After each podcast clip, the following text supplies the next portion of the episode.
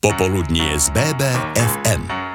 Máme za sebou 10. jubilejný ročník Univerzitnej noci literatúry, ktorý sa nieslo v duchu tolerancie a rešpektu. Zachytiť atmosféru tohto podujatia nie je také jednoduché, pretože najlepšie je užiť si ho naživo. BBFM rádiu sa o to aspoň pokúsime cez pocity, dojmy, spomienky týmu, ktorý za týmto skvelým podujatím stojí a cez vynikajúcich čítajúcich a fantastické knihy, ktoré by určite mali byť súčasťou vašej knižnice. Moje meno je Veronika Samborská a dnes vám sprostredkujem zmes rôznych otázok a odpovedí z priestorov Filozofickej fakulty Univerzity Mateja Bela, ktorú na niekoľko hodín zaplavili milovníci literatúry. Organizačný tím Univerzitnej noci literatúry by sa nezaobišiel bez výnimočných žien, ktoré to celé vymysleli, bez Zuzany Bariakovej a Martiny Kubealakovej. Tie však vyspovedáme na záver. Prečo je Univerzitná noc literatúry srdcovkou, sme sa najskôr opýtali energickej Ľubice Tomkovej, ktorá je síce stále len akoby v pozadí, ale je dôležitou členkou týmu už od samého začiatku. Tak Univerzitná noc literatúry je moja srdcovka preto, lebo je o knihách a o ľuďoch a to sú dve veci, ktoré ja zbožňujem. Knihy,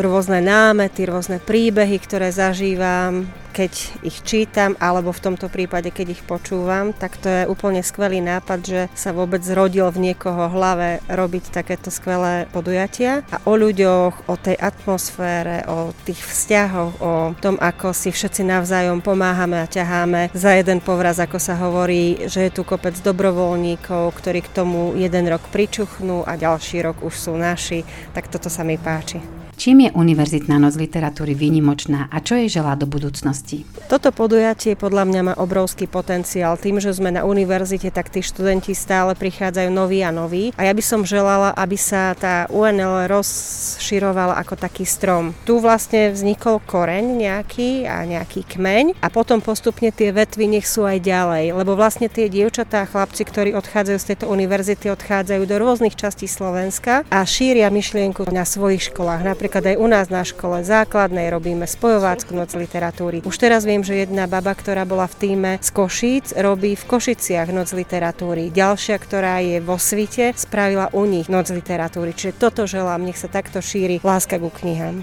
Ďalšou členkou týmu je študentka Júlia Počuchová. Ako sa do týmu dostala? Ja som vlastne bola oslovená náhodou. Pani doktorka Kubealaková ma minulý semester vyučovala, tak nám došiel od nej mail, že existuje takýto projekt, že určite sme o ňom počuli a zháňajú nových ľudí do týmu, ktorí vlastne sa zaučia, aby potom tí starší mohli postupne odísť. Neváhala som. Okamžite som do toho skočila, lebo milujem knihy, milujem organizáciu vecí, takže dva v jednom.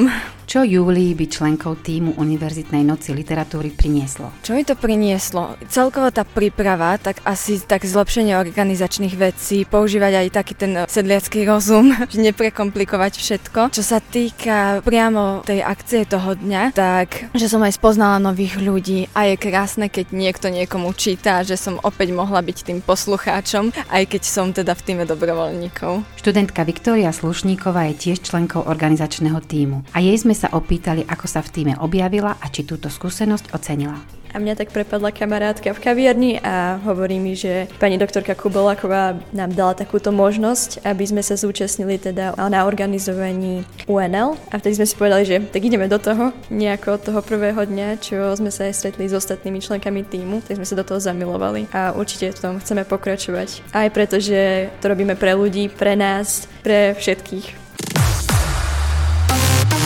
BBFM rádio. Naše Bystrické.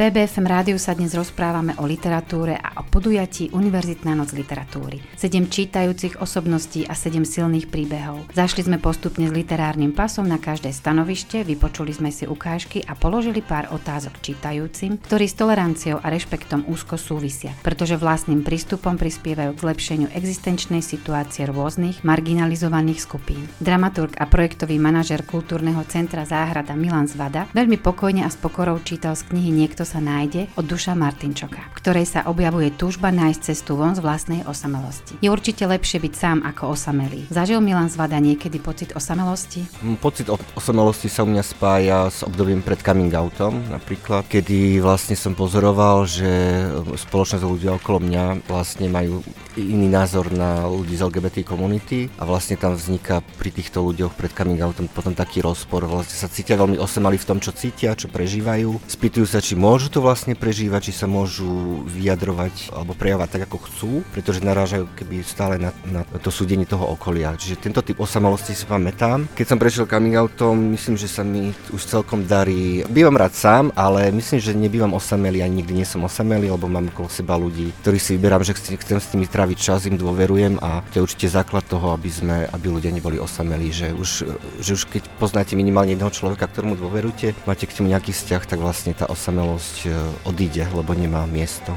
Čo by odkázal ľuďom, ktorí sa cítia osamelí? Že určite existuje človek, minimálne ich jeden, tá osamelosť vlastne odíde, keď ho stretne. Určite treba tú, tú vieru a nádej, že ten človek existuje a nehovorím, že príde len tak, niekedy treba trošku pracovať aj, aj so sebou a, a niekedy si neklásť prekážky sám. Lebo tá spoločnosť kladie veľa, ale ak si ich kladieme sami, tak to je ešte horšie, lebo vlastne ich môžeme odstrániť. A keď ich nemáme, tak potom nám to už môže byť jedno, čo hovorí spoločnosť. Ivana Kováčová 16 sezón pôsobí ako herečka v Bábkovom divadle na Rástesti v Banskej Bystrici. Kniha, z ktorej čítala a spôsobila mnohým zimomriavkujúci pocit, má názov Špina a je od autorky Beatrice Salvini. Je Ivana Rebelka ako hlavná postava knihy? Tak e, Madalena je veľmi zaujímavá postava, lebo má takú tú odvahu, má, má schopnosť povedať, čo si myslí, ako keby prežiť, prekonať e, vlastne to pohrdanie tej spoločnosti, a ktoré bolo nielenže na, na úrovni nejakých klebiet alebo alebo odpľúvania si, ale no, to bolo naozaj nebezpečné časy, takže o to viac si to vážim. Neviem, či by som bola tohto ja osobne schopná,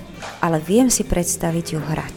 Áno, to si viem predstaviť. Myslím si, že pre herečku, tak ako teraz, e, keď som to čítala ako literárnu ukážku, tak to bolo, naozaj sa to čítalo úžasne. Tak si to viem predstaviť, či už v televíznej podobe, alebo aj zdramatizované akože do divadla. Určite áno. A aké hrdinky si v divadle zahra najradšej? Čo sa týka toho, aké postavy ja rada hrám alebo mám v divadle, určite je to spojenie takej tej tragiky s komikou, tragikomické postavy, ktoré majú v sebe prvky humoru, nadľadu, niečoho zároveň dojemného, možno takého až existenciálneho, lebo si myslím, že to je naozaj také ako keby najviac sprítomnené eh, životu, že život je vždy aj veľmi smiešný z istého uhla pohľadu alebo rôzne situácie. Keď je niečo len veľmi dramatické alebo tragické, tak eh, nemám rada takúto jednostrannosť. No. Takže to, čo má v sebe aj humor, ale nie je to len humor a, a zároveň je to niečo, že vás aj mrazí, tak to, to je mi také blízke. No.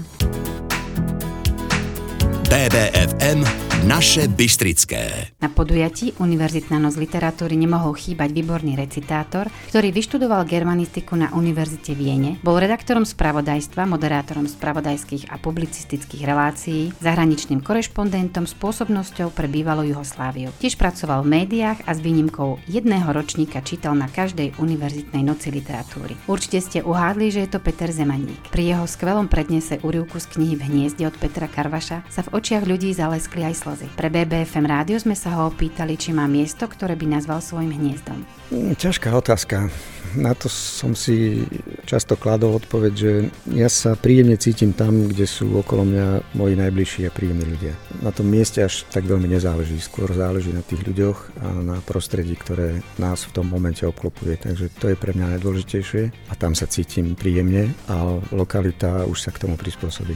Kniha od Petra Karvaša je plná spomienok na detstvo. Aké sú tie jeho? Napriek tomu, že čím som starší, tak tým viac a intenzívnejšie prepadám nostalgii tak sa jej snažím možno aj tak vedome brániť, že ešte e, sa na tom detstvo až tak veľmi neupieram a nespomínam, ale samozrejme spomínam si na rozbité kolena, na oškúlené biele topánky, ktoré sa zatierali takým bielým krémom, aby som ich mohol nosiť čo najdlhšie, na kraťasy, ktoré som musel nosiť s bielými podkolienkami, keď sme išli na prechádzku, ale potom napríklad aj na to, ako som e, na dvore medzi panelákmi, teda neboli to paneláky, to boli murované činžiaky ešte, ako som na dvore medzi tými týmito činžiakmi chodil maličkým bicyklom po kopách navozeného čierneho uhlia, pretože som chcel kopírovať starších kamarátov, ktorí sa tam preháňali. Samozrejme sa mi to nedarilo, som som bol špinavý od špičiek, topánok až po uši. A keď som prišiel domov, tak sa ma naši spýtali, čo si robil. Ja som povedal, chlapci na mňa hádzali uhlie. To, čo sa udialo neskôr, už potom samozrejme nechcem hovoriť, ale dodnes si spomínam na to, ako ma moja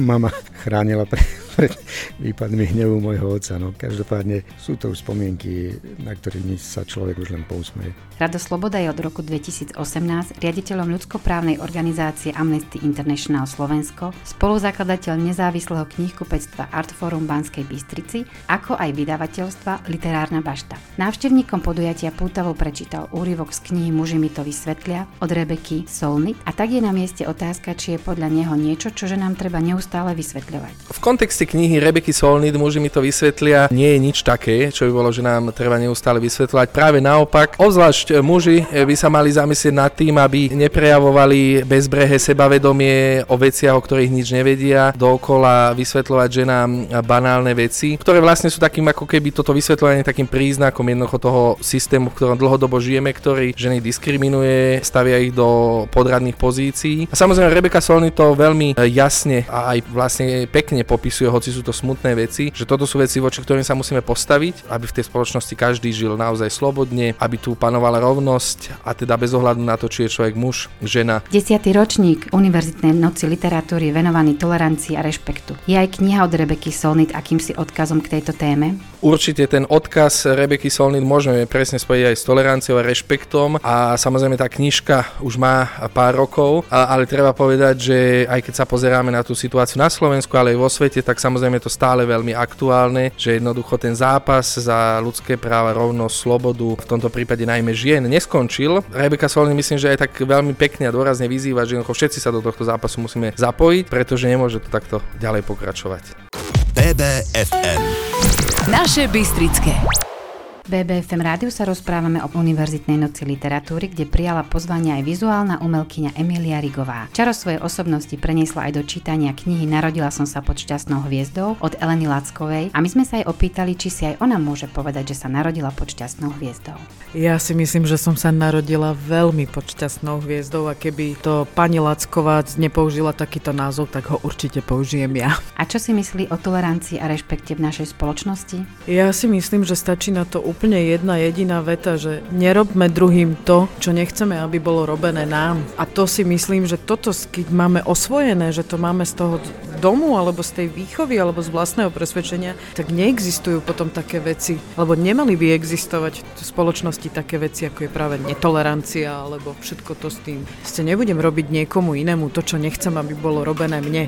5-násobný olimpionik, olimpijský víťaz z roku 2016 a majster sveta v atletike v disciplíne 50 km chôdza Matej Todd sa venoval jednej z najnáročnejších atletických disciplín a od začiatku svojej športovej kariéry bojuje za čistotu v športe. Čítanie knihy Telesná výchova od Martina M. Šimečku obohatil vlastnými pocitmi, ktoré ho so športom spájajú. Prečo prijal ponuku čítať na Univerzitnej noci literatúry? Zažil som podobné podviatie na základnej škole na Spojovej s mojimi cérami a bola to veľmi pekná akcia, takže keď ma oslovili na vyšší level, dá sa povedať, na univerzitnú literatúry, tak som nezaváhal naozaj ani sekundu a ukazuje sa to ako dobrý nápad, lebo naozaj to čítanie ma baví. Dostal som veľmi pekný úryvok z knihy Martina M. Šimečku Telesná výchova, takže sa s tým veľmi stotožňujem a som rád, že je veľký záujem poslucháčov, že odchádzajú s dobrou náladou a myslím, že to plní účel. Napriek tomu, čo sa o športe deti v súčasnosti hovorí, nie je dôvod si myslieť, že deti vyslovene nešportujú. Ja si tiež myslím, že športovanie detí určite nie je zlé, ako sa vykresluje. Samozrejme je problém, že deti už nešportujú prirodzene, ako sme niekedy my, že sme prišli domov, hodili tašku do kuta a bežalo sa von. A o to viac treba im prinášať ten šport tam, kde sú, to znamená do školy, mať kvalitné telesné výchovy, možno nejakú dobrú krúžkovú činnosť, čo sa snažíme aj my v mojej športovej akadémii. Ja si myslím, že všetci vedia, že ten pohyb má svoje benefity, či už rozvoj správneho vývoja tela, ale samozrejme aj osobnosti. Pochopili to aj rodičia a dávajú deti na šport, len hovorím, treba s nimi robiť poctivo a kvalitne, lebo veľakrát je to len ich jediný pohyb, ktorý vo svojom bežnom dni urobia, to, čo spravia v škole, prípadne na nejakom krúžku. Alžbeta Brozmanová Gregorová je členkou katedry sociálnej práce Pedagogickej fakulty Univerzity Matia Bela, zakladateľka a bývalá prezidentka Centra dobrovoľníctva. Na Univerzitnej noci literatúry citlivo prečítala úryvok z knihy Pezmenou Mačka od Tomiho Kontiu a nás zaujímalo, keďže sa venovala dobrovoľníctvu, či pozvanie na čítanie prijala úplne dobrovoľne. Určite áno, rada som ho prijala, pretože ja som v podstate stala aj pri zrode prvého ročníka Univerzitnej noci literatúry, kedy som teda Zuzku Bariakovú a Maťu Kubalákovú prizvala do takého týmu, ktorý vlastne začal rozvíjať na univerzite stratégiu Service Learning, čo je vlastne také prepájanie vlastne vzdelávania a služby v komunite. Jeden teda z prvých projektov service learningových, ktorý vzýšiel z toho nášho týmu, bol práve Univerzitná noc literatúry. Takže som sa tak vrátila o 10 rokov naspäť, aj sa tak vraciame s kolegyňami, že na tie spomienky, že aké to bolo pred tými desiatimi rokmi, takže je to také príjemné. Myslím, že aj pozvanie, aj vôbec tá atmosféra celá. Ktorú knihu z dnešného podujatia už má prečítanú? Mám prečítanú, muži mi to vysvetlia, to je úplne že skvelá kniha, lebo podľa mňa to také, že muži mi to vysvetlia, my sa často s tým stretávame ako ženy, takže to mám prečítané, aj som si kúpila som si zase iné knižky a niektoré už mám kúpené, ale ešte som ich nestihla prečítať a Karvaša mám prečítané. BBFM, naše Bystrické rádio. Už úvodom reportáže sme BBFM rádiu spomínali dve najdôležitejšie osoby v spojení s Univerzitnou nocou literatúry. Jednou z nich je Martina Kubealaková, vynikajúca pedagogička, ktorá so zanietením prednáša o starších dejinách slovenskej literatúry a študentov dokáže úplne bezprostredne vtiahnuť do deja a nájsť spolu s nimi čaro v období, ktoré je pre nich na mile vzdialené. Čo je do života prinieslo 10 ročníkov Univerzitnej noci literatúry? Ó, tak to je taká otázka, ktorá aj zaskočí. No, v prvom rade pre nás je vôbec úžasné to, že tých 10 ročníkov sa zrealizovalo a je takým zbožným prianím, aby sa realizovalo a 11. ročník uvidíme. Ja neviem, proste to je jednak vôbec to, že je to 10. ročník, jednak to, že akože kedy prešlo 10 rokov a je to fascinujúce, že vždy sa našli študenti a študentky, ktorí do toho išli s nami, že sa vždy našli čítajúci a čítajúce, ktoré do toho išli s nami a že sa chodia proste toľky ľudia za literatúrou a za kultúrou, tak je to úplne skvelé. Pre nás proste to tak ako malé dieťa. A už teda 10 ročná, my sme šťastní, že, a šťastné, že sa to darí. A na úplný záver ešte pár slov od Zuzany Bariakovej, ktorá svoju lásku k literatúre rozdelila na mnoho spôsobov. Spolu organizuje, koordinuje a moderuje viaceré popularizačné podujatia zamerané na šírenie povedomia o súčasnej slovenskej literatúre a podporuje čitateľskú gramotnosť. Univerzitná noc literatúry je pre ňu mimoriadne vzácným podujatím. Desiatý ročník je za nami. Bola to určite poriadna fuška.